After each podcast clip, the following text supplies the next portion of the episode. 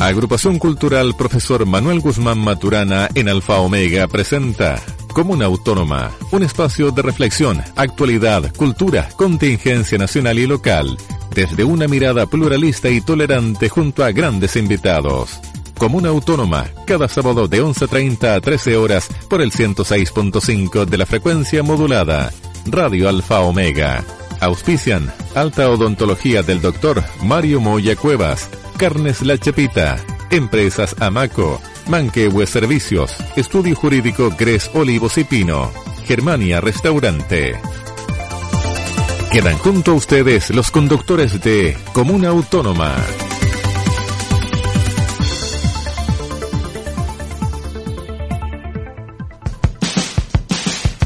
Muy buenos días. Desde Curicó, en un día muy otoñal, estamos comenzando este programa hoy 17 de abril junto a Mónica. Invitadas acá en nuestro primer programa como conductoras, como una autónoma, este programa que está auspiciado por la agrupación cultural Profesor Manuel Guzmán Maturana.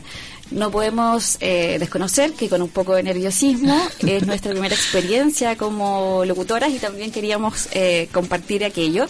Este es un programa de conversación eh, y eh, primero agradecer a Radio Alfomega que nos da este espacio para que justamente eh, llevemos eh, temas que para nosotros resultan eh, importantes de, poner en conocimiento para compartir ideas, eh, para eh, explorar algún tipo de, situaciones, por lo menos que para nosotros como Mónica no son de relevancia, sobre todo desde eh, la perspectiva de género, y, y, también con grandes invitados como los que tenemos el día de hoy. Mónica, nuestros invitados.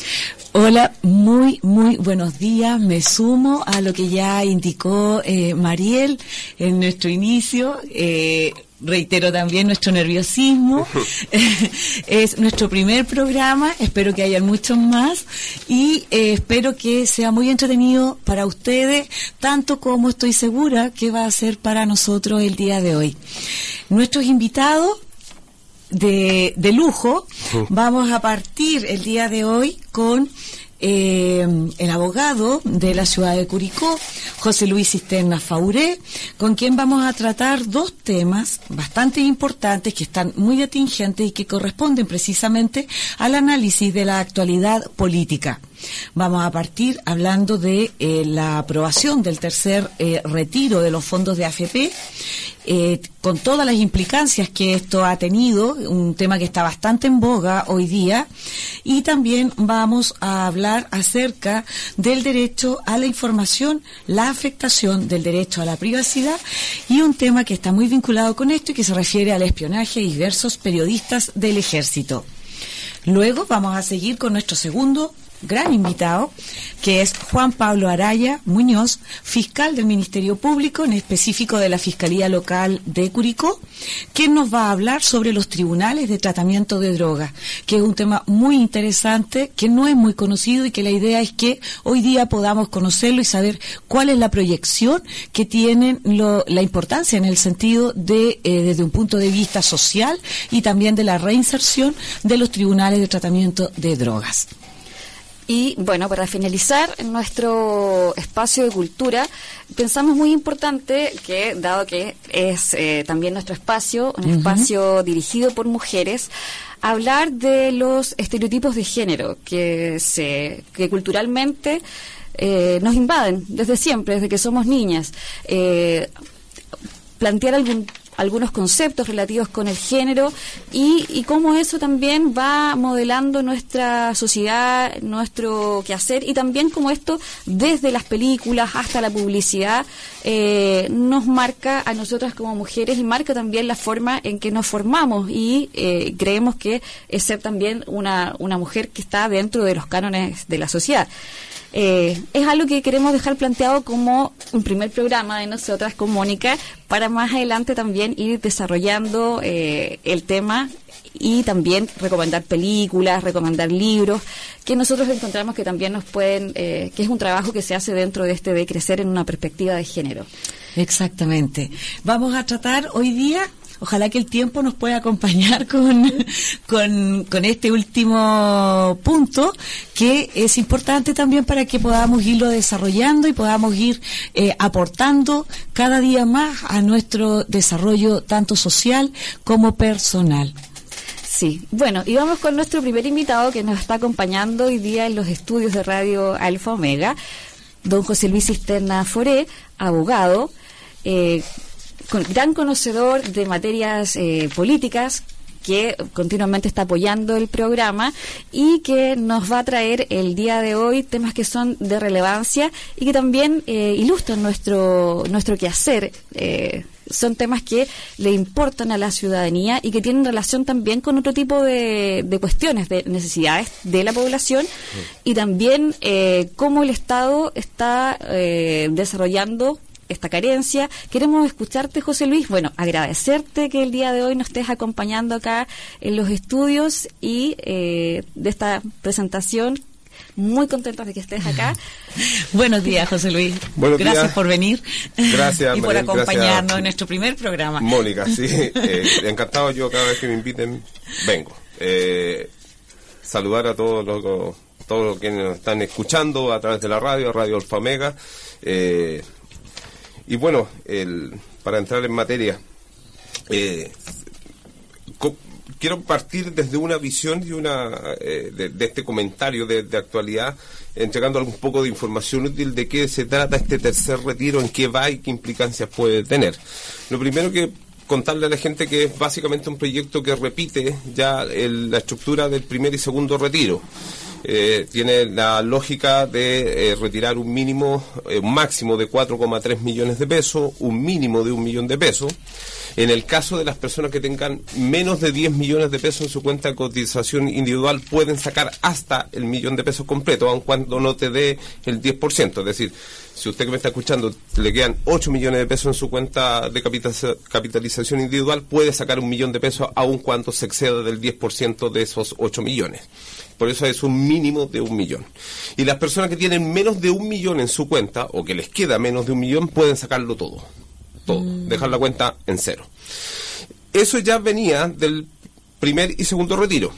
Este tercer retiro, sin embargo, ingresó dos variantes, una eh, que eh, a las que me voy a referir eh, en profundidad un ratito más. La primera variante, y que va a traer un problema, son aquellas personas que ya están jubiladas bajo el sistema de rentas vitalicias.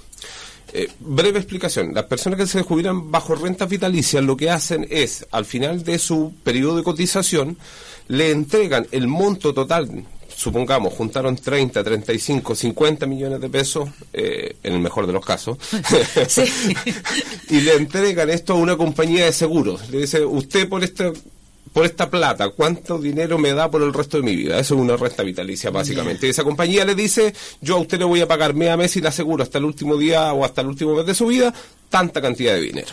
¿Ok? Hoy día, este, este tercer proyecto va unido a la posibilidad de que las personas que están sujetas a renta vitalicia puedan de los fondos que eventualmente transfirieron en su momento a estas compañías de seguro, poder hacer un retiro de hasta un máximo de 150 UF. 150 UF es más o menos el equivalente al máximo de 4,3 millones que pueden sacar todos los cotizantes em, a los que me refería hace un rato. ¿Va a tener un problema? Va a tener un enorme problema los fondos, cuando tú le entregas esta plata a estas compañías de seguro, tú se los transfieres en propiedad a esas compañías de seguro. Y por lo tanto, uno podría decir, mm. esos fondos ya no son del cotizante, son de la compañía de seguro. Y de hecho, ya las empresas de seguro que vinculadas a renta vitalicia ya pusieron el grito en el cielo por esta historia y dijeron que recurrirían al Tribunal Constitucional. Y ahora viene la segunda parte de esta historia, que es la complejidad que tiene hoy día el gobierno, en, y está eh, eh, entrando en materias políticas, eh, qué es lo que va a hacer el gobierno, completamente superado desde el Congreso Nacional. con claramente una pérdida de control de sus bancadas respecto frente a este proyecto que fue aprobado ayer por una muy amplia mayoría, que además le agregó a este proyecto un articulado que deja eh, muy herida la posibilidad de que el gobierno pueda ir al Tribunal Constitucional. Cuando eh, el gobierno fue al Tribunal Constitucional por el segundo retiro, fundó su requerimiento en el Tribunal Constitucional argumentando que las materias de ley vinculadas a seguridad social son de exclusiva, de exclusiva iniciativa del presidente de la República.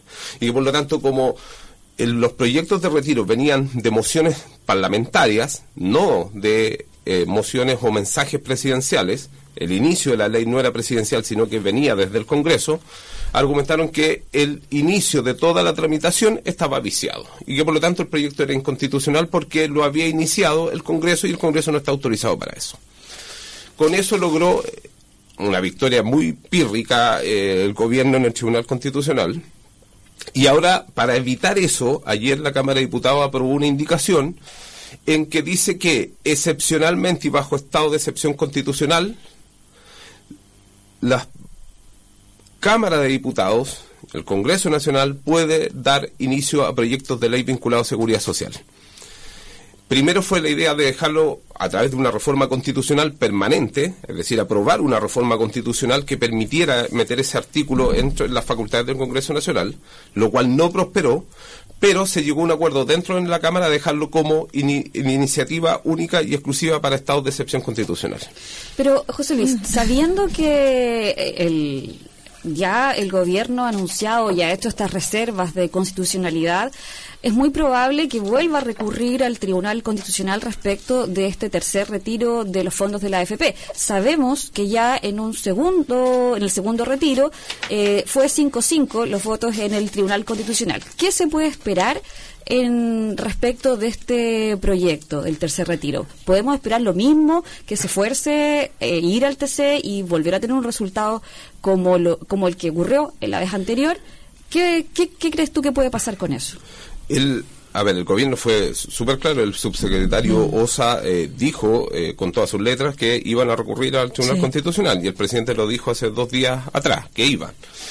Eh, efectivamente, el, el, segundo retiro tuvo esta votación que fue empate y por voto dirimente se acogió el requerimiento del, del, gobierno. Pero ese requerimiento está fundado en este defecto de que el inicio de la ley no es de presidencial. Si el proyecto tercer retiro incluye la indicación que remueve ese obstáculo, que remueve ese argumento, el requerimiento del gobierno, el cortar y pegar el requerimiento del segundo retiro para bloquear el tercero ya no les va a servir.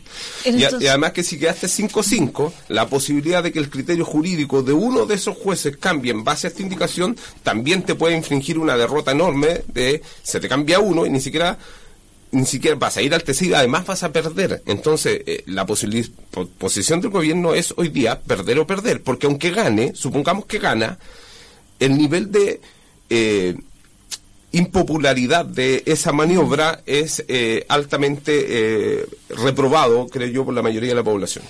José Luis, ahí a mí me queda también una duda en la misma línea de lo que dice Mariel, porque el presidente eh, ya lo dijo con todas sus letras, como bien dijiste, que esto él iba a recurrir al Tribunal Constitucional. Y precisamente porque, y yo noté una frase que, que, escuché ayer y que él dice, siempre vamos a defender el respeto a la Constitución. Eh, no entiendo, y yo creo que la gente no entiende tampoco, por qué si ya eh, hubo un pronunciamiento respecto de esto, se insiste con que se estaría transgrediendo la Constitución. Porque el pronunciamiento anterior, el del segundo retero, dice que hay transgresión a la Constitución, del momento que el origen del proyecto es del Congreso de, Nacional y no del presidente. Pero eso es lo que van ahora, eh, que, trataron de. Y eso es lo que el riesgo que trató de minimizar ahora la Cámara de Diputados, introduciendo esa indicación de que se reforma un, artículo de la Constitución en que se atribuyen la facultad de, en estado de excepción, ser Cámara de origen de este tipo de proyectos de ley. Entonces, el el argumento originario del gobierno queda muy a muy mal mal traer.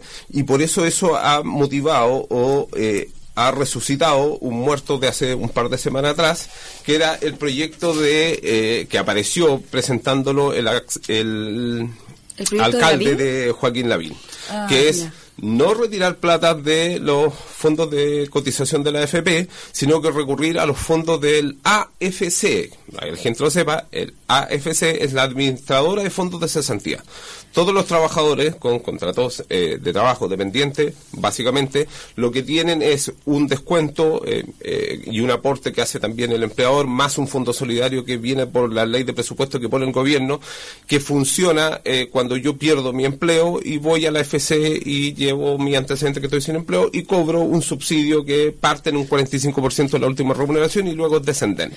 ¿Y eso no fue lo que se estuvo haciendo en, la en el primer periodo de la pandemia? Ya, es que aquí hay un problema, ese es el primer problema que tiene este proyecto. Este proyecto, para que lo distingamos, AFP, proyecto de retiro AFP, me permite retirar 4,3 máximo y hasta un millón de pesos. ¿ok? Proyecto AFC, proyecto Lavín, que es el que el gobierno está tratando de ahora apalancar para eh, bajar el proyecto de retiro en el Senado, porque acuérdense que este proyecto avanzó en la Cámara de Diputados, tiene que ir al Senado. El proyecto AFC es mínimo 400 mil, ya no un millón de pesos como decía acá, y máximo un millón, no 4,3.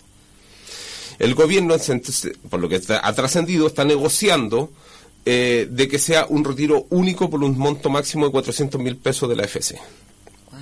Eso, al parecer, lo que indica la, eh, prensa es eh, estaría, digamos, eh, tomando como interlocutor a eh, De Ford por Renovación Nacional y a Joaquín Lavín por la UDI para ver qué concuerdan en este, en este proyecto.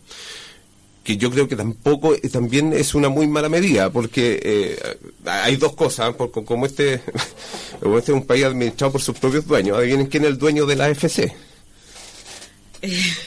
La propietaria de la AFC son las AFP. Ah, la, AFC no es un órgano público, es una empresa privada. Se llama Administradora de Fondos de Sociedad, Sociedad Anónima. Pero y sus dueños, desayuno. sus dueños son AFP Provida, Plan Vital, Cuprum y Habitat. Esas cuatro AFP son las dueñas de AFC. Si ustedes se fijan, eh, eh, eh, es no voy a retirar plata de los fondos de la AFP para retirarla de los AFC, que es una empresa administrada por las AFP que tienen puesta la plata en los mismos instrumentos financieros que donde está puesta la AFP, porque esa plata no es que exista en un flujo de caja, están puestos en fondos mutuos, en bonos soberanos, en distintos instrumentos financieros de emisión de deuda que en algún momento estas administradoras a través del el sistema financiero compraron. Y entonces, ¿cuál es la gracia de este nuevo proyecto? Yo creo que eh, se supone, la ventaja es la siguiente. El sistema de AFP tiene 11 millones de cotizantes aproximadamente. Producto de los proyectos de retiro del primer 10% y el segundo 10%, le van quedando a ese sistema cerca de 7 millones 900 y tantos mil cotizantes con fondos suficientes para retirar. Es decir, en el eventual tercer mm. retiro ya no abarca los 11 millones porque ya hay 3 millones de chilenos que ya no tienen fondos para retirar de la FP. ¿Ya? Por lo tanto, el alcance es menor.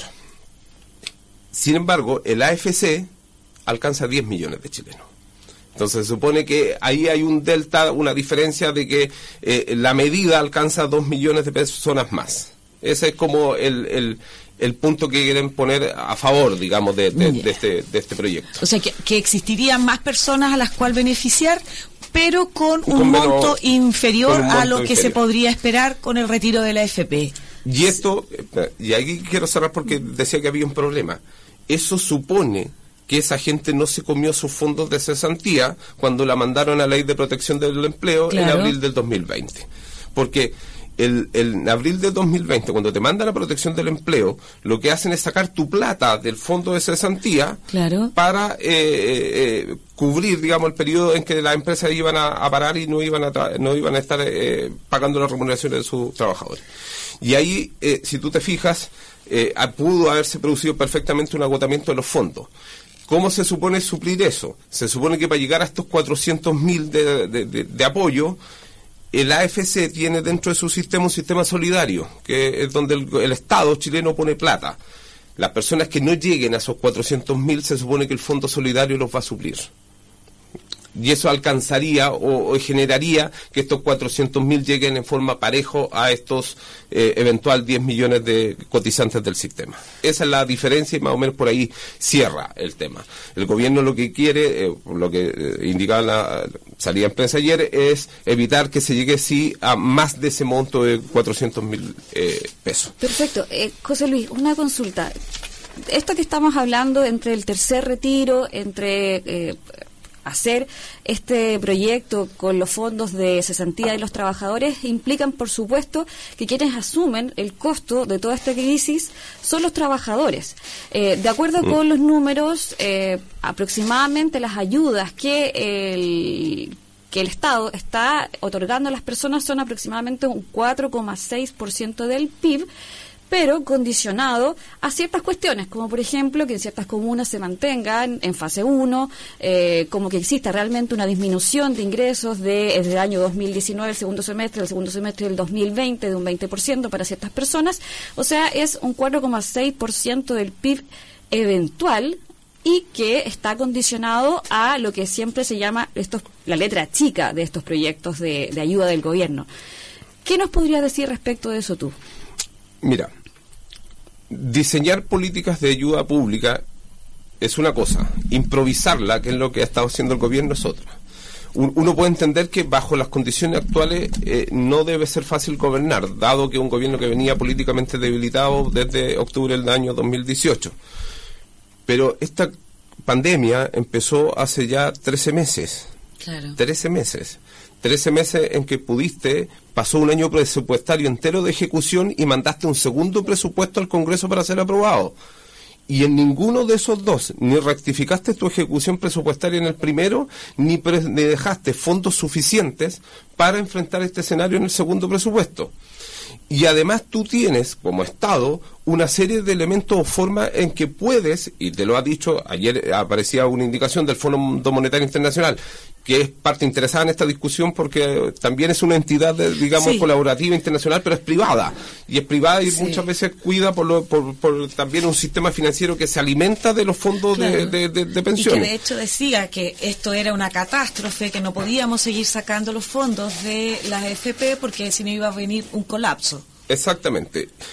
Mira, más allá de la impopularidad de la AFP, todo Estado necesita un sistema de protección social, un sistema de seguridad y un sistema de pensiones, que hay que financiarlo, que es imposible pensar que solo se puede financiar con el Estado. Eso es una cuestión y otro es lo que han hecho las AFP con ese negocio. Pero con AFP o sin AFP vamos a necesitar igual un sistema de pensiones que en algún momento va a haber que tener los fondos para financiarlo. Y dicho eso, lo que aquí pasa, y es a donde apuntaba Mariela hace un rato, es que si tú te, fijas, todos los fondos o todas las, digamos en buen chileno, las lucas con lo que se ha tenido que enfrentar la crisis, han salido en los bolsillos de la gente. Porque la percepción que la gente tiene de lo que entrega el gobierno, y las redes sociales están llenas de, de, memes y cartelitos, está lleno de requisitos, vericuetos y mm. cosas que ya uno va como en el requisito octavo y ya no entendió. Eh, pues, eh, no lo entiende uno, que tiene una preparación, digamos, un poco más adecuada o afina al lenguaje de, de las leyes, etcétera. No se le puede pedir a la gente que lo, entienda. Ayer recién en el banner del Servicio de Impuesto Interno recién apareció el link que te dice que puedes postular a, estos beneficios también, pero todavía no está disponible. Tú cliqueas y te dice que la página no está disponible, por lo menos hasta ayer en la noche así era. Entonces, eh, hay un problema de la forma, además, como lo implementas, de una forma de cómo tú eh, produces eh, los, y, pones las condiciones como gobierno para que estos temas funcionen. Y eso pone de relevancia, y hay que decirlo, este es un gobierno que tiene una afinidad política a cautelar los intereses económicos, por decirlo de alguna manera, y mostrar, en general, corresponde a eh, esa forma eh, política del sector, sector político chileno que cree que la política empieza y termina en los grandes números macroeconómicos. Y por lo tanto, lo que único que podría presentar este gobierno al salir es decir, sabe, yo a pesar de esto mantuve estas cifras. Fui el único, el país de América Latina que menos decreció. Fui de, de, de, los que no nos endeudamos que no nos endeudamos que no hicimos esto que no tuvimos que no dejé al gobierno siguiente endeudado etcétera son argumentos que yo creo que son bien pobres como para pretender ir a contrapelo de las necesidades de la gente. Y de y, bueno, y también hay un negocio que no, no, no es menor, digamos que hasta cuando pega eh, eh, el punto es, eh, no nos olvidemos que y eso es lo que te, te, va a enfrentar, va a enfrentar al gobierno con su propio sector. En noviembre, en octubre, noviembre a esta altura ya no, no acordamos ni de la fecha, hay elecciones y los 155 diputados van a la reelección. De los, de los 155, más de 100 van a la reelección y por lo tanto van a tener que explicarle a sus electores por qué se cuadraron con el gobierno y le bloquearon el retiro del 10% a su gente. Y pues eso explica que muchos diputados de Chile Vamos hoy día estén votando eh, en favor del retiro, más allá de que tengan la conciencia de que en sus distritos existe la necesidad de hacer ese retiro. Un tema muy, muy que interesante, da, muy interesante que da para mucha discusión y ojalá también conversación en las casas, eh, las quienes nos están escuchando, debemos ir a nuestro primer auspiciador, eh, Germania Restaurant, comida tradicional chilena, carnes, mariscos y pescados de selección, postres de elaboración propia, mm, ñam. además de una amplia carta de vinos de la zona. Estamos ubicados en Maipú 1988 Molina. Fonos de contacto más 569 757 76854 y más 569 8811 5551. Restaurante Germania, la esquina de la buena mesa. Como para que pensemos, sobre todo quienes están escuchando en Molina, que pedir algo ya estamos en un horario como para poder empezar a pensar en la eh, comida. Y en ese mismo sentido vamos a agradecer también a nuestro segundo auspiciador, que es Manquehue Servicios. Expertos en control de plagas e higiene ambiental para empresas y el hogar. Asesoría completa con un respaldo de un experto en manejo de plagas urbanas. Dirección en Las Heras, número 61, aquí en Curicó. Tiene cobertura nacional, lo cual es muy importante, y vamos a indicar su mail que es mail.operaciones.mqsa.cl, teléfono más 569 9499 3441. Manquehue Servicios.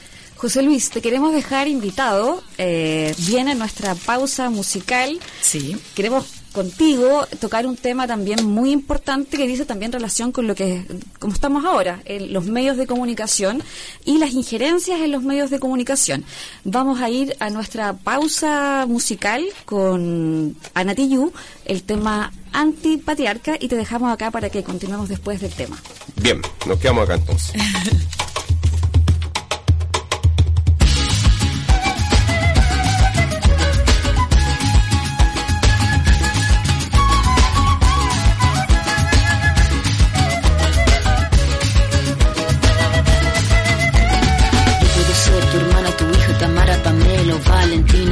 ser tu gran amiga, incluso tu compañera de vida. Yo puedo ser tu gran aliada, la que aconseja y la que apaña. Yo puedo ser cualquiera de todos, depende de cómo tú me apodas. Pero no voy a ser la que obedece porque mi cuerpo me pertenece. Yo decido de mi tiempo, como quiero y dónde quiero. Independiente yo nací, independiente decidí. Yo no camino detrás de ti, yo camino de la para ti. Tú no me vas a humillar, tú no me vas a gritar. No me vas a someter, tú no me vas a golpear, tú no me vas a denigrar, tú no me vas a obligar, tú no me vas a silenciar, tú no me vas a callar. No sumisa ni obediente, mujer fuerte, insurgente, independiente y valiente, romper la cadena de lo indiferente, no pasiva ni oprimida, mujer linda que das vida, emancipada en autonomía, antipatriarca y alegría.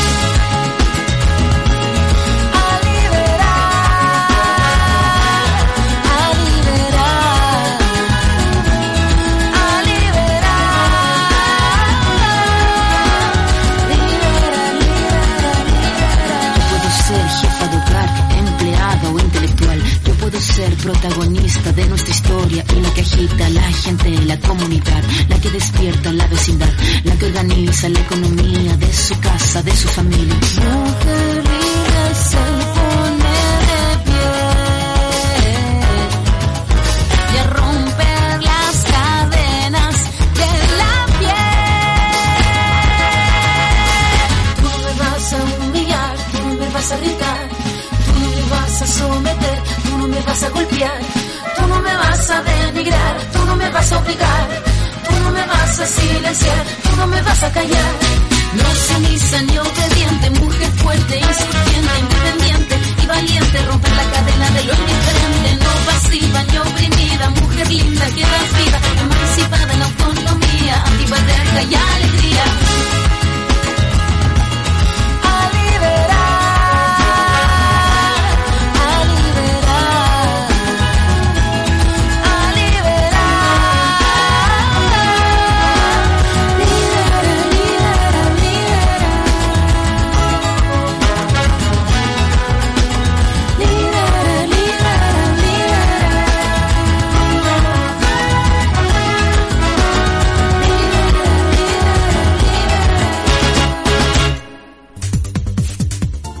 En Radio Alfa Omega 106.5 de la frecuencia modulada estamos presentando Comuna Autónoma. Vamos a seguir entonces con nuestro invitado. Vamos a ir al segundo punto, pero antes vamos a hacer una mención a uno también de nuestros grandes auspiciadores, que en este caso es el estudio jurídico Gres, Pino y Olivos derecho de familia, civil, penal y laboral. Son abogados especialistas que se encuentran ubicados en el edificio Torre Carmen, que está ubicada en calle Carmen número 775, oficina 1004, piso 10, aquí en Curicó. Para contactos y atenciones, teléfono fijo, el 75231 8204 y también voy a indicar un correo electrónico que es Paula Cuello con doble L arroba gpoasesorías.cl. Continuamos con nuestro invitado, José Luis. Tenemos un segundo punto que eh, avisamos, eh, anunciamos en un principio y que es un punto bastante importante al que eh, queremos también que nos cuentes un poco sobre el tema de la eh, derecho a la información. derecho a la información. Y específicamente el tema que eh, nos estaba eh, dando que hablar que era el espionaje. En este caso bien particular vamos contigo. Gracias. Mira el me voy a tomar de la misma frase que tú dijiste hace un rato que habría señaló el presidente hace unos días atrás que a título del retiro del 10% de recurrir al Tribunal Constitucional, de eso de que siempre debemos respetar la Constitución. Y a uno le gustaría como ciudadano que esas palabras sean del gobierno y más ampliamente, aquí eh, quiero que nos entendamos que cuando me, estoy refiriendo a la estructura del Estado, independientemente de quién esté a cargo de ella. No estoy hablando necesariamente de el presidente Sebastián Piñera o de su gobierno, sino de una cuestión que es mucho más profunda, mucho más grave, que se ha venido eh, de alguna manera tapando continuamente en, eh, desde hace mucho tiempo en nuestro país. ¿Y, por qué digo esto? Digo porque eh, no quiero pasar eh, de esta semana sin tratar eh, o poner en, en, la audiencia la, la, la, relevancia que ha tenido este tema de que funcionarios activos de la Dirección Nacional del Ejército hayan sido sorprendidos efectuando espionaje telefónico a periodistas nacionales, a Mauricio Weibel, a Pavlovich Herrera, hay una cuarta periodista, no recuerdo en este momento su, su, su nombre, y es un hecho que me parece eh, muy, muy grave. La democracia no es solo ir a votar cada tantos años a elegir gente para que te gobierne, es que esa gente que te gobierne y que administra el Estado se someta a un estatuto de protección y a un estatuto legal de cumplimiento de sus obligaciones que importan fundamentalmente la obligación de protección de los derechos fundamentales de las personas. Saber qué es lo que hacen las instituciones del Estado con el poder que les damos, con el dinero que les damos, eh, es parte de la democracia. La prensa, la función de los periodistas es fundamental en develar y imponer un poco de transparencia donde hay opacidad, donde hay ocultamiento de información. Y cuando se ataca la libertad de prensa, la libertad de información, el trabajo periodístico, lo que se está es socavando gravemente los principios de la democracia. es grave y es grave porque no solo se eh, trata de funcionarios activos del ejército, se trata porque además viene de la Dirección Nacional de Inteligencia del Ejército, de la DINE. La DINE tiene por objeto suministrar información de inteligencia a la Comandancia en Jefe del Ejército y a la Presidencia de la República respecto de riesgos para la seguridad del país. Y sin embargo, acá se ha utilizado todo ese aparato estatal para tratar de amedrentar y evitar la eh, investigación periodística vinculada a fraude y corrupción dentro del ejército. Es decir, es un círculo vicioso que me parece que es de extraordinaria gravedad. Uno de los periodistas que fue espiado, que se trata de don Javier Rebolledo, él eh, lanza la siguiente frase. Un periodista puede amenazar a la corrupción y a los corruptos no a la seguridad de, de un país. Y esto tiene que ver con el fundamento que se utilizó para pedir a, a ministro, en este caso de Corte de Apelaciones, que autorizaran una interceptación invocando que se trataba de una persona distinta y que sí había motivos de seguridad para autorizar esa interceptación. Realmente, eh, mm. ¿qué nos puedes decir de esto, de, de la, desde cómo hemos llegado a un punto de que además de espiar a alguien que es un periodista, además se introduzca esta información, que es una información falsa, para que una autoridad autorice una medida como esa. Sí, el, para que la gente lo entienda. Cuando se hacen actividades de espionaje por la Dirección de Inteligencia del Ejército, requiere pedir autorizaciones judiciales. En este caso específicamente, de acuerdo al estatuto que rige la DINE, tenía que pedirle autorización para eh, pinchar un teléfono, para interceptarlo, eh, a un ministro de la Corte de Operaciones de Santiago, que era el ministro Poblete, Juan Poblete. Para pedir esa, eh, esa autorización, la DINE le envía un oficio y en ese oficio efectivamente miente. Eh, lo que dice es que está haciendo espionaje, eh, eh, perdón, que está haciendo un seguimiento y una investigación vinculada a un agente de, vinculado a actividades de espionaje, cuando en rigor sabían perfectamente que lo que estaban haciendo era interceptar el teléfono de un periodista. Y eso no se lo dicen al ministro. y el ministro autoriza esto, digamos. Entonces la eh, es doblemente grave porque comprometes además en una falsificación a un órgano del Estado. Dicho sea de paso, en una cuestión que eh, da, para las teorías conspiranoicas. El ministro Poblete fue removido de la Corte de Apelaciones de Santiago hace tres meses, cuatro meses atrás. Se dijo que era porque tenía retraso en la dictación de sus fallos. Y fue a parar a la Corte de Copiapó. Lo mandaron me puede fallar, 900 kilómetros al norte de, la capital del reino. Eh, entonces, no sé si habrá uno una vinculación, pero es al menos coincidente que justo con esta situación se produce, se produce eso, ese hecho. Y, ¿Y por qué quería comentar este tema? Porque estamos en un punto en que creo que hay que ponerle un poco de orden eh, a, este, a este asunto. Y ese orden no va a venir, lamentablemente, desde el Ejecutivo ni desde la moneda. Ningún funcionario de la DINE se le ha perdido su renuncia. A ninguno de los comandantes ha sido removido desde la moneda. Y no va a ser así, porque lamentablemente, hace dos meses atrás nos enteramos que, eh, un mes y medio atrás, que la moneda incorpora un nuevo equipo, digamos, de comunicaciones a la señora Magdalena Díaz, que toda la prensa la vinculaba como ser una de las favoritas del presidente. Y lo primero que hace desde la moneda, desde el poder público, es llamar a canales de televisión para pedirle que bajen el tono de crítica al gobierno.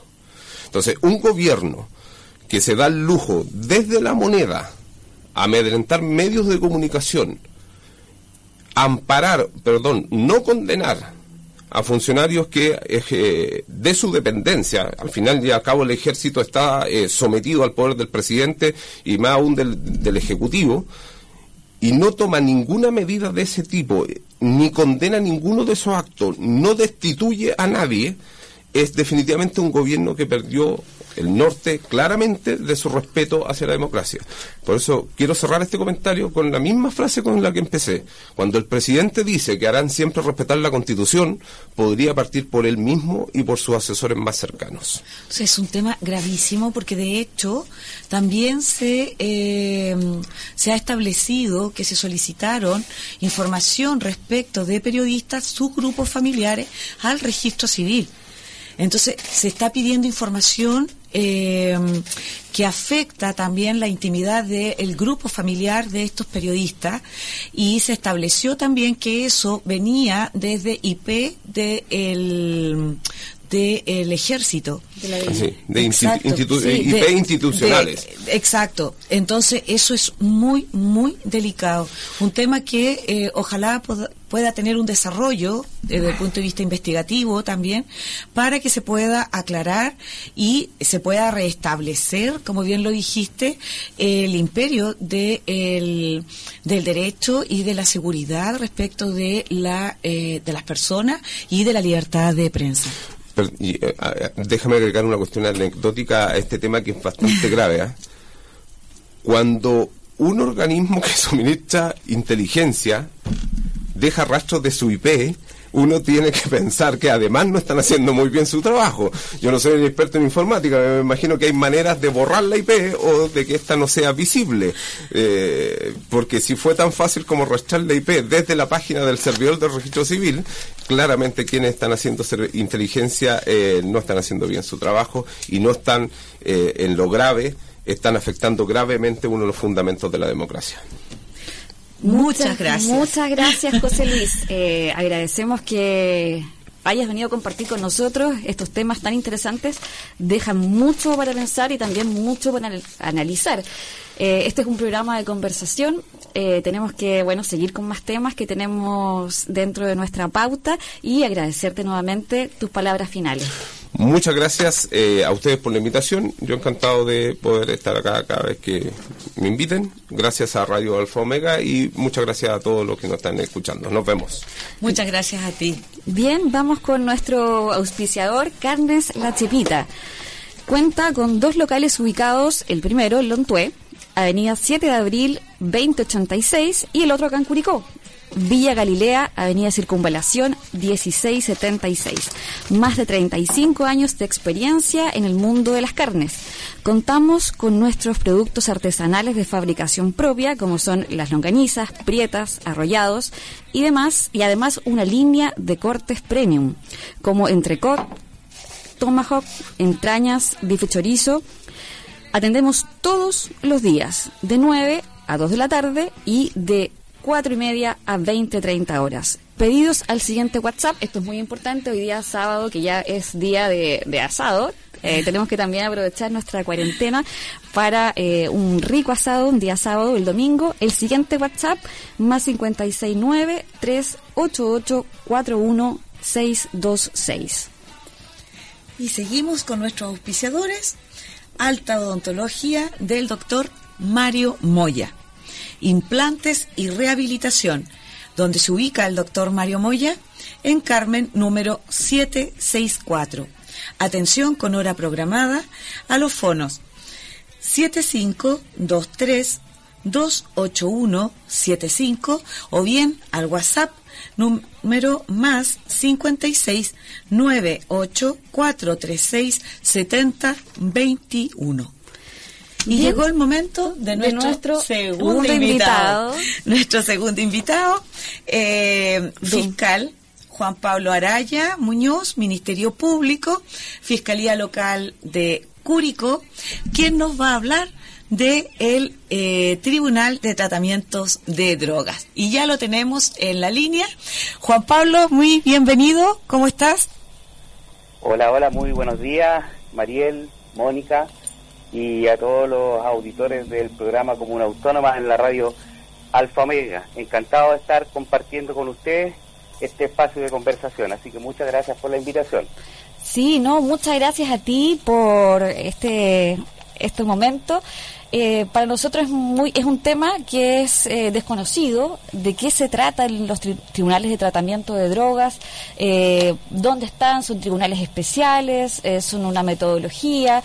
Hay muchas cuestiones que nos gustaría que nos contaras. creo que es bueno que se dé también esta mirada a estos tribunales que eh, tú actualmente estás participando en ellos.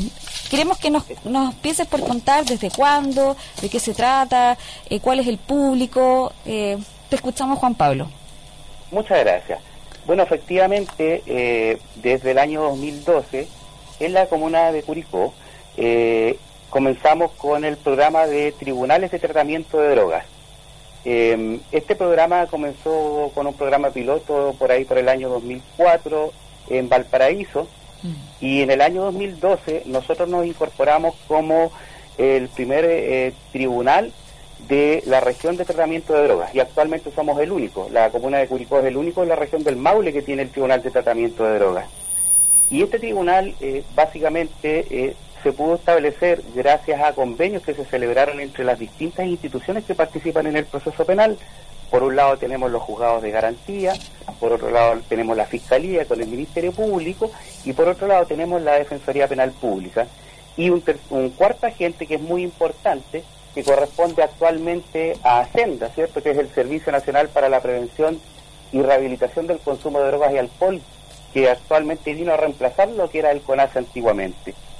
Eh, gracias a diversos convenios, lo que se establece en definitiva es que se logra eh, entregar a la comunidad eh, un sistema de justicia terapéutica distinto al sistema de justicia tradicional, que lo que busca es precisamente captar a personas que hayan cometido algún tipo de delito y que presenten abuso o dependencia al consumo de sustancias estupefacientes o de alcohol de tal manera que la finalidad de este sistema, de este Tribunal de Tratamiento de Drogas, es que estas personas ingresen a esta modalidad, se les hace un seguimiento durante aproximadamente un año con audiencias mensuales y sucesivas, y durante dicho periodo eh, las personas eh, están siendo eh, orientadas y fiscalizadas también por parte de una dupla psicosocial, es decir, un psicólogo y un asistente social que son de senda y, los cuales además actúan como coordinadores con las instituciones que en definitiva realizan propiamente tal tratamiento. En este caso tenemos centros que son residenciales o centros que son em, ambulatorios, como por ejemplo diversos consultorios, hospitales, eh, centros de Dianova, etcétera. Hay una serie de instituciones que son eh, colaboradores en este proceso y que además tienen una participación activa en cada una de las audiencias. Eso es en términos generales cómo funciona el Tribunal de Tratamiento de Drogas. Juan Pablo, eh, tomando en consideración que muchas veces lo que se exige por parte de algunos es el aumento de las penas asociadas a los delitos o el cumplimiento efectivo de que no existan más beneficios, ¿qué tipo de, eh, de justicia se puede aportar? Eh, o sea, ¿tú qué crees que eh, los tribunales de tratamiento de drogas nos pueden aportar a la solución de los conflictos jurídicos, considerando que al, parecer este clamor siempre es como del aumento de penas o que las penas si realmente sean efectivas? ¿Cuál es la mm, perspectiva desde los tribunales de tratamiento de drogas para el ejercicio de la justicia? Bueno, es una visión totalmente distinta y, que implica también que como sociedad tenemos que dar una mirada distinta al fenómeno delictual. Eh, muchas veces eh, la comisión de delitos está asociada en un alto porcentaje al consumo de estupefacientes o al mm. consumo de alcohol. De tal manera que ese factor resulta ser muchas veces gatillante para la comisión del delito. Es decir, es un problema que existe en la realidad y cuya solución no puede ser solamente la reprensión a través de una sanción eh, privativa de libertad.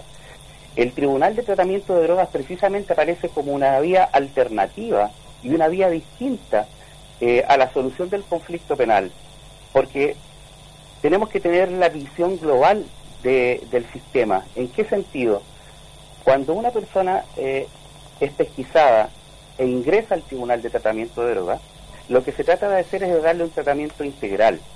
Primero que la persona eh, consiga un nivel de abstinencia, es decir, que cese paulatinamente el consumo de la sustancia que eh, le provoca esta adicción.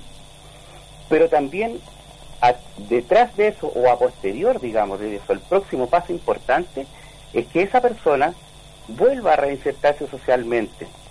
Eh, por ejemplo, retome sus estudios, que por ejemplo eh, encuentre un trabajo, que por ejemplo vuelva a contactarse con su núcleo familiar. Mm. Y eso con las personas que concluyen exitosamente su tratamiento es una labor eh, muy satisfactoria para quienes participamos en este sistema.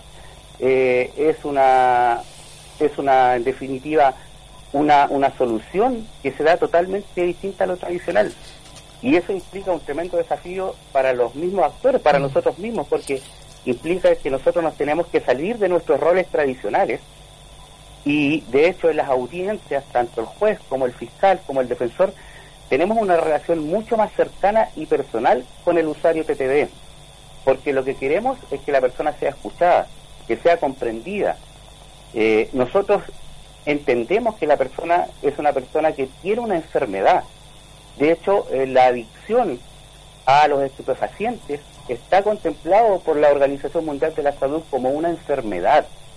Entonces, si uno visualiza todos estos factores, implica que nosotros como sociedad tenemos que tener una visión distinta y abrir nuestras mentes a incorporar a la sociedad, a los sectores que son más marginados, a los sectores que son más vulnerables, de tal manera que eh, podamos tener una convivencia social más sana.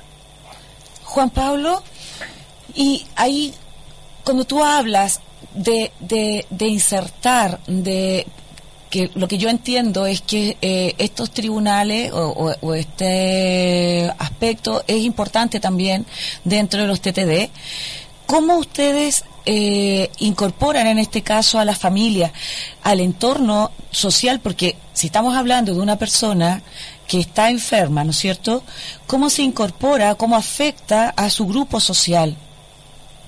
Bueno, las consecuencias son terribles porque ya eh, el consumo problemático de estupefacientes causa una situación de incomodidad, rompe la armonía del grupo familiar. Si a ello le unimos que esta persona además, eh, el siguiente paso es la comisión de un delito, evidentemente que las consecuencias para un grupo social son nefastas. Y por eso es importante que nosotros, eh, los actores, tengamos la capacidad de adaptarnos a esta nueva visión eh, que implica eh, incorporar a estos usuarios para tratar de reinsertarlos socialmente. Los beneficios de una persona que se logra sanar, eh, que se logra eh, obtener la abstinencia, son beneficiosos no solamente para el sujeto, sino que para la sociedad entera. Pensemos que una persona que cesa el consumo de estupefacientes, que se rehabilita, se reinserta socialmente, pero además, por ejemplo, en su mismo eh, situación de salud va a ser una persona que ya no va a requerir tanta atención por parte de los organismos del Estado, porque va a ser un sujeto útil para la sociedad. Y lo mismo va a pasar con su entorno social. Juan Pablo, ¿y ustedes hacen seguimiento posterior al, en este caso, no sé, la, dupla psicosocial, por ejemplo, hacen un seguimiento posterior, porque claro, trabajan con, eh, con ellos un año, pero luego de eso, ¿hay algún seguimiento eh, respecto de, eh, de, su salud, de que no vuelva a recaer en, en este tipo de consumo? Sí, sí. Em, aclarando que pueden ser de uno hasta tres años el periodo del, del, del tratamiento. Ah, perfecto. Em, efectivamente, por parte de esta dupla psicosocial que es estable y que depende directamente de Senda, eh, y también a través de los mismos organismos, los consultorios, los hospitales o las distintas instituciones eh, anexas al Tribunal de Tratamiento de Drogas, a las personas se les hace un seguimiento. Eh, es decir, hay una preocupación tanto de parte de las instituciones hacia el usuario, pero también en lo que ha sucedido en la práctica es que los mismos usuarios que logran adherencia y terminar su tratamiento forjan o crean un vínculo con las mismas instituciones. Y de hecho ellos mismos a veces se acercan a solicitar algún tipo de ayuda, algún tipo de orientación, por lo tanto, hay un contacto permanente con los usuarios del Tribunal de Tratamiento de Drogas, no solamente en el periodo que dura el, tratamiento propiamente tal, sino que también en forma posterior. Juan Pablo, eh, pensando eh, que estamos eh, a puertas de un proceso de elaboración de una nueva constitución, ¿tú consideras que desde esta justicia, que es alternativa, debiera extenderse a otro tipo de materias? ¿Qué aporte con el trabajo que tú ya has, hecho, em, crees que sería bueno que se plasmara en una nueva constitución? Bueno, la visión eh, que como sociedad eh, deberíamos tener frente a estas problemáticas que son problemáticas sociales. Eh, son problemáticas sociales porque el delito es como la consecuencia de todo lo que viene antes. Por lo tanto, eh, esta situación requiere que como sociedad abordemos con visiones distintas. Hay casos que evidentemente la única eh, respuesta que puede dar eh, la sociedad ante la comisión de un delito grave, claro, es la cárcel, efectivamente, pero no en todos los delitos. Y por lo tanto las personas que pueden ser susceptibles de ser reinsertadas socialmente merecen tener una oportunidad y por eso la visión que nosotros los actores del Tribunal de Tratamiento de Drogas tenemos es que estos espacios que, por decirlo de alguna manera, corresponden a espacios de una justicia casi como terapéutica, eh, son espacios que deben ser abiertos a otras áreas del derecho. Y no solamente a otras áreas del derecho, sino que también, yo diría, que implican una decisión por parte del Estado de Chile, más que de los gobiernos de turno del Estado de Chile, de... Em, inyectar recursos y de crear más programas que apunten a la prevención para el consumo de drogas, a la detección temprana de las personas que pueden tener el consumo de drogas. ¿Para qué? Para que no lleguemos a esta parte más avanzada que es la comisión de un delito. Por lo tanto, yo creo que efectivamente el proceso constituyente es una buena oportunidad para que como sociedad tomemos decisiones al respecto que vayan en ese sentido.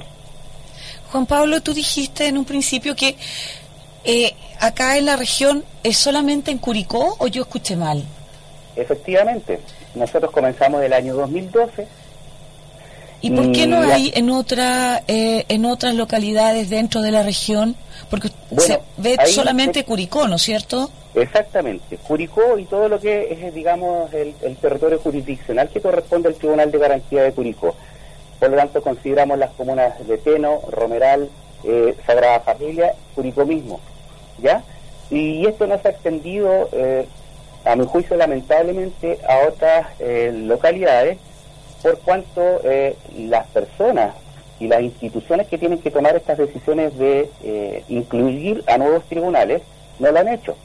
Em, en este caso, lo que se va a requerir es que, viendo que hay resultados exitosos en los tribunales de tratamiento de drogas en las regiones que existen en el país, esta, esta realidad debería replicarse en más tribunales de la República, porque esta, esta realidad debería existir como posibilidad para más personas eh, habitantes de nuestro, de nuestro país, en definitiva. O sea, estamos al debe en eso, porque de acuerdo a lo que tú nos comentas y lo que se entiende, eh, los tribunales de tratamiento de drogas son positivos, 100%, en un sentido de eh, de resocialización, de eh, prevención del delito y eh, sería bueno que esto se pudiera eh, replicar. Llevan varios años ya con tratamiento de drogas, sería bueno que esto también se pudiera tomar por las autoridades para que se pueda replicar y podamos nosotros también contar en otras localidades con este tipo de tribunales. Sí, efectivamente. Em, ojalá que esta realidad se pueda replicar en más tribunales de la República, porque eh, por contarles casos prácticos, nosotros hemos tenido, eh, no sé, por ejemplo, usuario adulto eh, que llega por la comisión de X delito, que estaba en el fondo perdido en el consumo de la droga, que han logrado rehabilitarse, lograr la abstinencia. Tenemos el caso, por ejemplo, de un chico que incluso después que terminó su tratamiento, inició estudios para ser terapeuta respecto a la rehabilitación de drogas y que actualmente trabaja en una institución. Tenemos a, madres de familia que, producto que han terminado exitosamente su, tratamiento, han recuperado a su familia, han recuperado a sus hijos. tenemos a usuarios adultos que han podido también retomar sus actividades laborales u, ofrecer actividades laborales distintas para su núcleo familiar, de tal manera que los beneficios sociales que, que se obtienen, a pesar de que, claro, estadísticamente no todos los casos que ingresan al Tribunal de Tratamiento de Drogas son exitosos, pero si uno mira, por ejemplo, como finalidad, eh, cuántas personas cometen nuevos delitos después de haber estado en el Tribunal de Tratamiento de Drogas, son muy pocos los que reinciden, de tal manera que ahí ya tenemos un beneficio. Y las personas, como les decía, que logran terminar exitosamente su tratamiento, eh, en el fondo lo que les ofrece la vida es una nueva oportunidad de vivir distinto. Sí, una de las cuestiones que me llamó la atención eh, fue eh, algo que mencionaste, que se mm, está enfocado en la persona y el delito es una parte de, de, la vida de esa persona, pero que tiene esta persona algo que viene antes y algo que viene después. No se enfoca solamente como en el hecho delictivo, sino que eh, se trabaja por qué llegó la persona a ese momento de su vida a cometer ese ilícito y cómo después de eso, eh, qué transcurre en su vida. Eh, eso fue una de las cuestiones que lo, que más me llamó la atención, que generalmente uno siempre ve el ilícito o los delitos como algo aislado, aislado, y siempre eh, respecto de lo cual existe una especie de, de afán de, de penalizar y aumentar las penas pensando que de esa manera se puede controlar la delincuencia, o, pero siempre como aislado de, de quién es la persona. Eh, y de los motivos. Porque, claro, o sea, nosotros no somos entes eh, autónomo en el sentido de que no teníamos un antes, un después, una vida, un problema, algo que motive, digamos, que eh, o gatille que vayamos precisamente por un determinado camino. Encuentro que eh, en este caso en particular la existencia de este tipo de tribunales, lo que nos cuenta Juan Pablo, eh, nos lleva a, a, entender que existen situaciones alternativas que la justicia también puede ir por la reinserción y que la reinserción en definitiva existe. Sí, Juan Pablo, eh, queremos escuchar, eh, no sé, un mensaje final. Eh, los tiempos de radio son pasan muy rápido y sí, para que nos dejes un, mensaje respecto de esto, también una invitación, personas que quizás quieran conocer de qué se trata, dónde podemos tener más información. Bueno, efectivamente, eh, la invitación es a conocer el funcionamiento del Tribunal de Tratamiento de Drogas. Eh, las audiencias son de manera eh, mensual, una vez al mes se desarrollan en el Tribunal de Garantía de Curicó, em, donde se les va haciendo un seguimiento a las personas, van siendo escuchadas, las instituciones nos van informando cuáles son sus avances, sus retrocesos. la dupla psicosocial nos mantiene a los actores jurídicos, digamos, que es el juez, el fiscal y el defensor, de cuál es la situación actual y hacia dónde vamos. Eh, por lo tanto, eh, la invitación es eh, acercarse a los tribunales, es una herramienta que está disponible para la comunidad y que se ofrece como una, una solución penal distinta y con consecuencias muy distintas al proceso tradicional penal. Así que la invitación es que ojalá que podamos incorporar mayor cantidad de usuarios a futuro para que podamos seguir aportando con esta forma distinta al desarrollo de nuestra comunidad. Eh, quisiera eh, agradecerles el espacio a Mariel y a Mónica por su conducción, por sus excelentes preguntas, al programa Comuna Autónoma eh, de la agrupación cultural Manuel Guzmán Maturana y por supuesto a la radio Alfomega que ha abierto este espacio de conversación que está dirigido en el fondo para toda la comunidad. Así que muchísimas gracias por su invitación. Te agradecemos mucho a ti, te agradecemos por este eh, interesante aporte. Eh, le dejamos esto abierto también a la comunidad, dejamos esto también como un llamado de alerta a las autoridades eh, competentes para ver también la posibilidad de que esto pueda eh, proyectarse a otras comunas, porque las buenas iniciativas, los buenos, eh, las buenas acciones se tienen que replicar. Así que muy agradecida por esta participación en nuestro primer programa. Sí, sí. Bueno, vamos a una pausa musical. Eh, vamos con el tema Maldigo del Alto Cielo de Pascuala y La Vaca.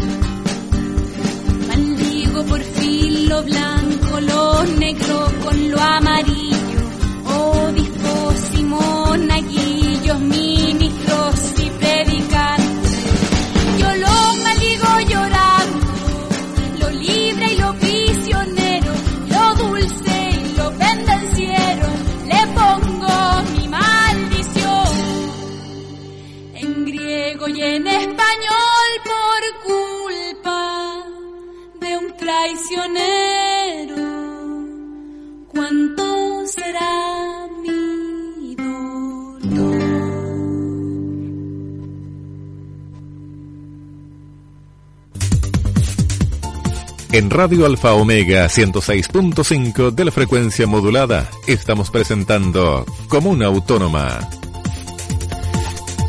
Volvemos con uno de nuestros grandes auspiciadores, Amaco Servicios Ambientales, una empresa con 37 años de experiencia en el mercado de los servicios ambientales con presencia en las regiones de O'Higgins, Maule, Ñuble y Biobío.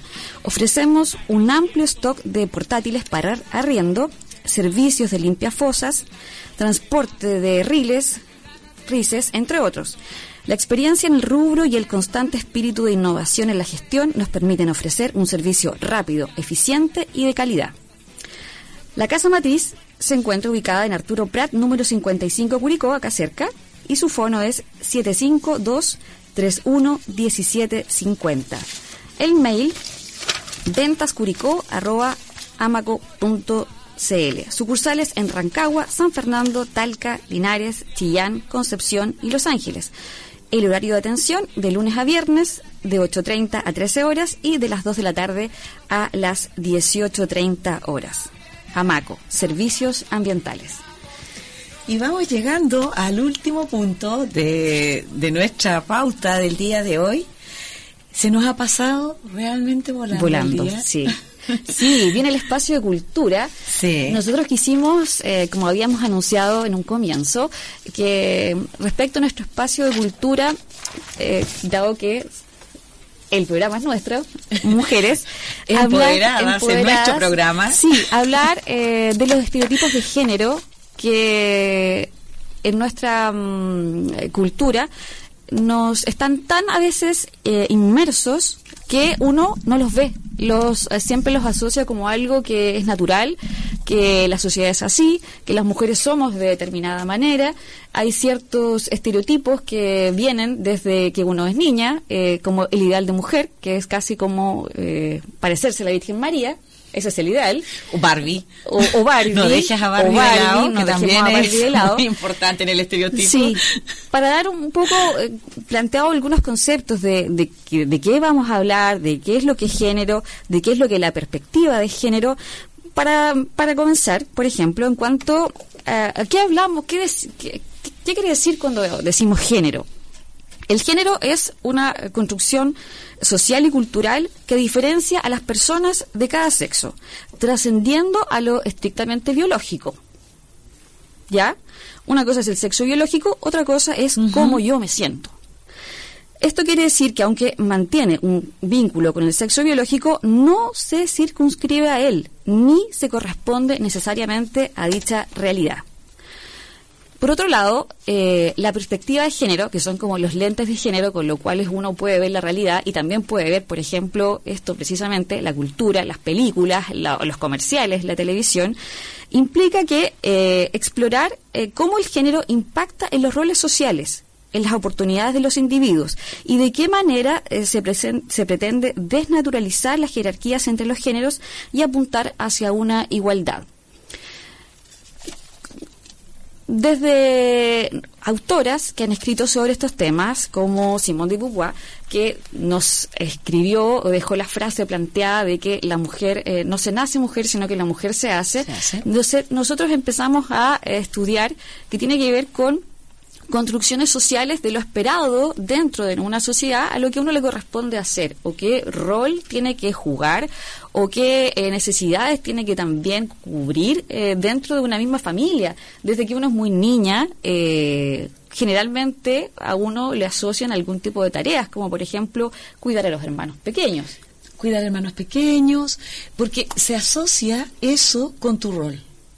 Cuidar los hermanos pequeños, hacer las cosas de la casa, eh, para eso te regalan las muñecas, y se empieza, digamos, con todo eh, este, eh, este estereotipización, se me va esa Sí. palabra, y, ¿Dónde? y te vas estereotipando respecto de cuál es tu rol de mujer.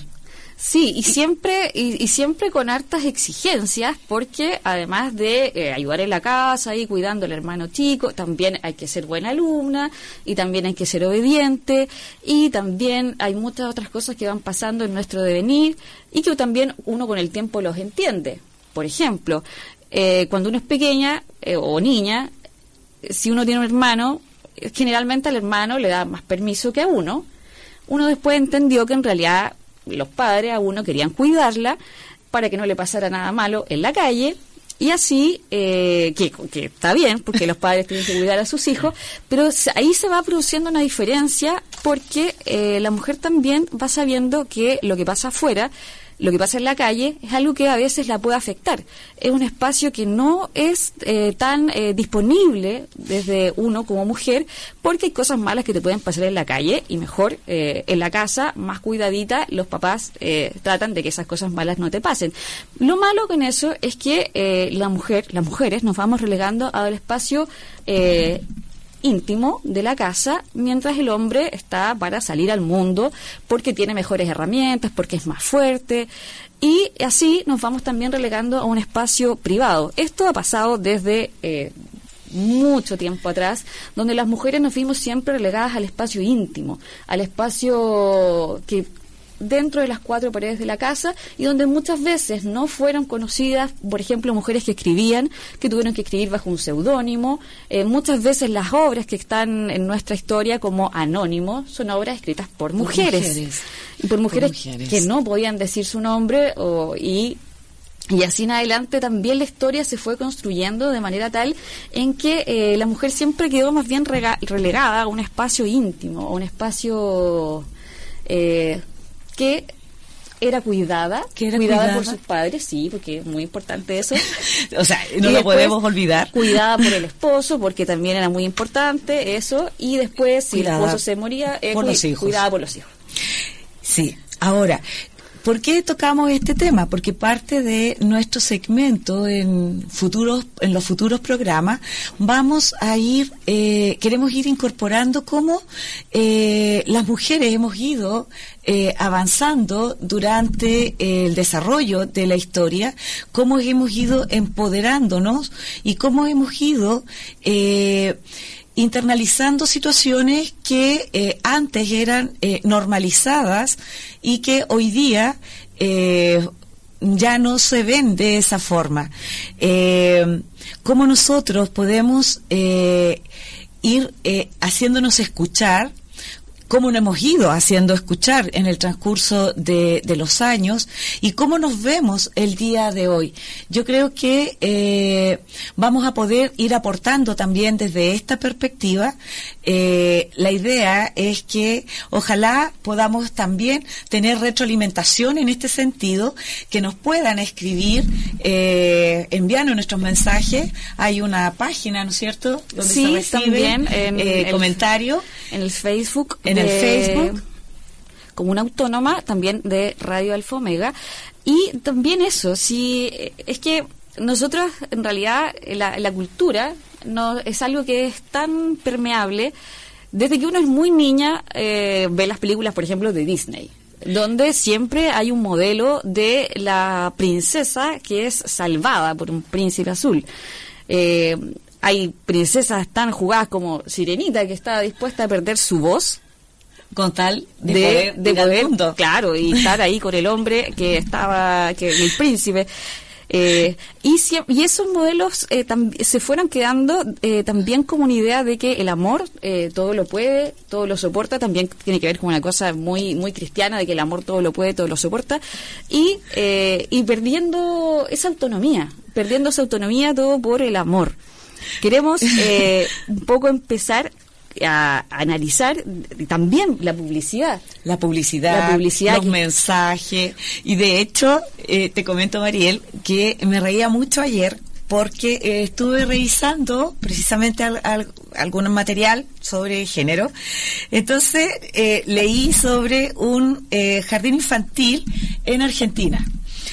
Entonces eh, estaba la tía y les dice a los niñitos que eh, hagan un, como que analicen la Bella Durmiente. Entonces sale una chiquitita de seis años y ella eh, hace un final alternativo de la Bella Durmiente donde el príncipe obviamente besa a la bella durmiente y la chiquitita le dice, o sea, la, la, bella durmiente se despierta y le dice, ¿y quién eres tú? ¿Y por qué me besas? Tal cual. Encontré notable porque eh, nuevas generaciones. Nosotros vibramos con la Bella Durmiente y con nuestro príncipe que nos llega a despertar. Hoy día el empoderamiento, se habla de esto. Y que no nos cuestionábamos, y es eso, no, no, no nos cuestionábamos de que, eh, de que eso no estaba bien, no estaba bien. Entonces la idea es a través de los programas que comportamos con Mónica, es eh, cuatro semanas más nos toca otro programa, y analizando también los estereotipos de género como en ciertas películas, como en algunos libros, cómo se nos van planteando ciertas eh, ideales de ser mujer y también como hay otras obras en las cuales se plantea todo lo distinto del de, poder femenino, de todo lo que podemos hacer, de y pero también eso, eh, ¿por qué hasta ahora eh, se ha visto eh, la historia? ¿Por qué ha sido un lugar eh, relegado? ¿Y, qué es lo que nosotros también podemos aportar desde esta desde esta mirada desde, esta, mirada, de esta mirada también que es feminista no podemos eh, negarlo y, pero que también eh, consideramos que es una mirada muy importante en un programa de conversación. Y también para eso estamos acá. Así que no recontentas con eso eh, ya se nos va llegando y, se nos va llegando la hora de del término de nuestro programa. Lo que sí, eh, Mónica nos quiere eh, comentar que la próxima semana hay unos excelentes invitados. Efectivamente, la próxima semana eh, tenemos, el programa va a estar a cargo de Juan Pablo Jiménez y Pablo Ávila Recoret. El tema es pueblos originarios y los invitados de lujo, Jorge Baradit y Pedro Cayuqueo.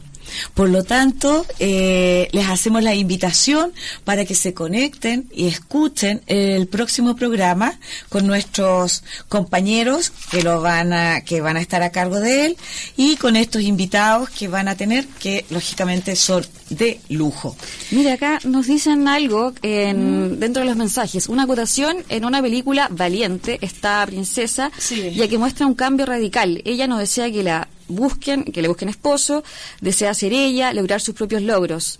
Esto nos lo dice Marcela Sepúlveda. También otra película en ese mismo sentido, Mulan, por ejemplo, donde ella es una princesa guerrera que sí se hace pasar por eh, hombre para poder meterse al ejército y ahí ella eh, pelea también para qué, para por su familia también, para eh, ayudar a su familia y así, muchos, muchos otros, muchos, muchos otros ejemplos que queremos ir dando y también películas comentando. Tú, Mónica, que eres una experta también en, en cine, eh, en la cual nosotros queremos más adelante poder también plantear ese... Vamos a hacer un análisis y, como bien dijiste, Mariel, eh, no solamente cine, también vamos a hablar de libros, de literatura.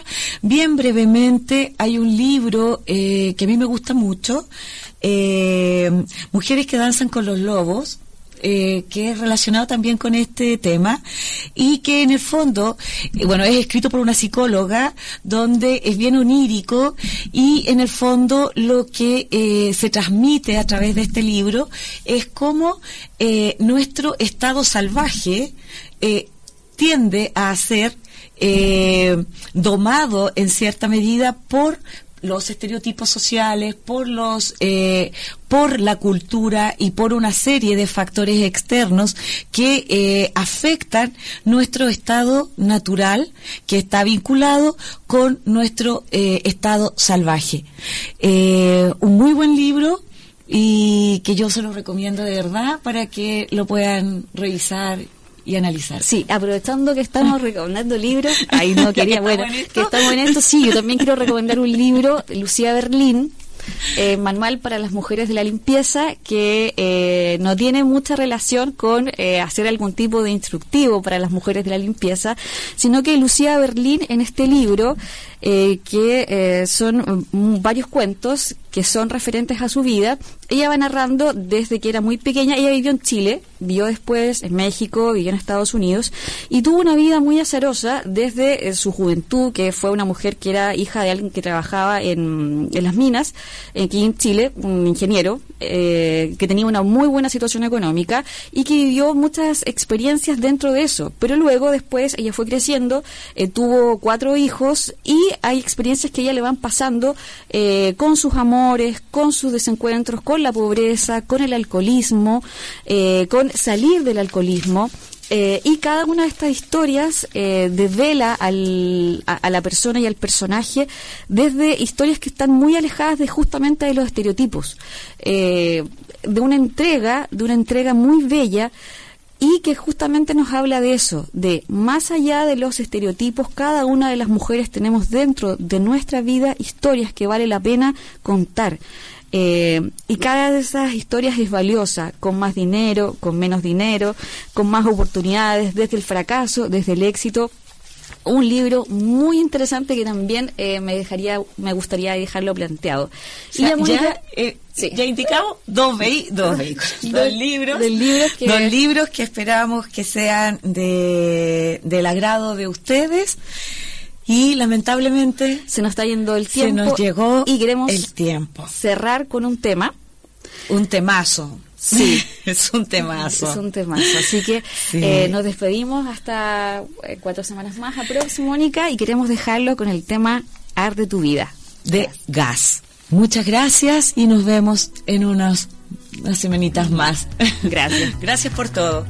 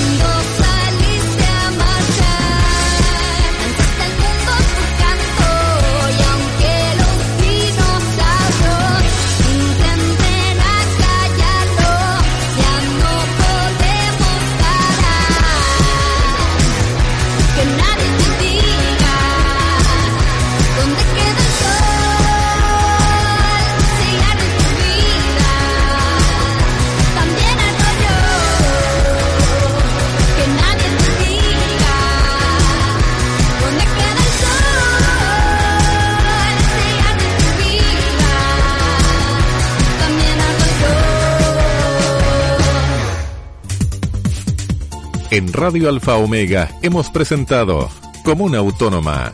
Les invitamos a reencontrarnos el próximo sábado, siempre a las 11.30 horas, en Radio Alfa Omega 106.5 FM.